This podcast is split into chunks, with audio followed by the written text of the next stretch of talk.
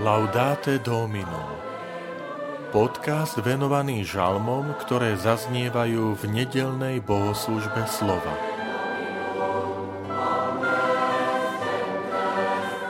Skúste a presvedčte sa, aký dobrý je Pán. Žalm 34 Vitajte pri počúvaní tohto podcastu. Volám sa František Trstenský, som farár v Kežmarku, a prednášam sveté písmo v kňazskom seminári v Spišskom podhradí. Skúste a presvedčte sa, aký dobrý je Pán. Pána chcem velebiť v každom čase. Moje ústa budú ho vždy chváliť. V pánovi sa bude chváliť moja duša, nechže to počujú pokorní a nech sa tešia. Velepte so mnou pána, a oslavujme jeho meno spoločne. Hľadal som pána a on ma vyslyšal a vytrhol ma zo všetkej hrôzy. Na neho hľadte a budete žiariť a tvár vám nesčervenie hanbou.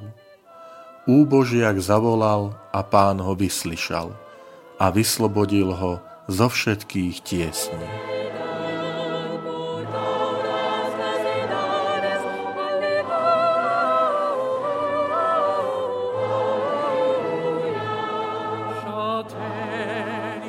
V hebrejskom origináli tento žalm nazývame, že je alfabetický. A to preto, že každý ďalší verš začína novým písmenom hebrejskej abecedy. Bolo to z toho dôvodu, že takto usporiadané verše, ktoré začínali vždy novým písmenom hebrejskej abecedy, sa dali aj ľahšie zapamätať. V žalme sa striedajú akoby dve pozície. V prvej časti žalmista vyjadruje svoju vlastnú skúsenosť s Bohom, z ktorej vyplýva jeho vďaky zdanie, oslava, veleba. Pána chcem velebiť v každom čase. Moje ústa budú ho vždy chváliť. A potom druhá časť je, že z tejto skúsenosti pozýva aj ostatných, aby sa k nemu pridali. Velepte so mnou pána a oslavujme jeho meno spoločne. A potom znova sa vracia k sebe samému, k svojej vlastnej skúsenosti a hovorí, hľadal som pána a on ma vyslyšal. Vytrol ma zo všetkej hrôzy. A opäť sa akoby obracia ku ostatným a pozýva ich, aby sa pridali k nemu. Na neho hľadte a budete žiariť a tvár vám neščervenie hanbou. Tu vidíme aj krásnu skúsenosť náboženstva, veriaceho človeka, že v prvom rade je to to osobné, tá osobná skúsenosť s tou Božou prítomnosťou, s Božím odpustením, s Božou dobrotou, s Božou veľkosťou.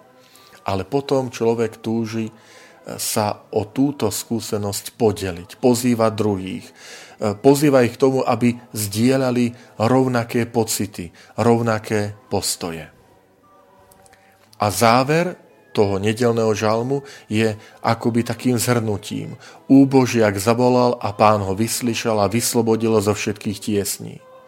Tu nám prichádza na um to jedno z tých blahoslavenstiev, blahoslavený chudobný v duchu lebo ich je nebeské kráľovstvo.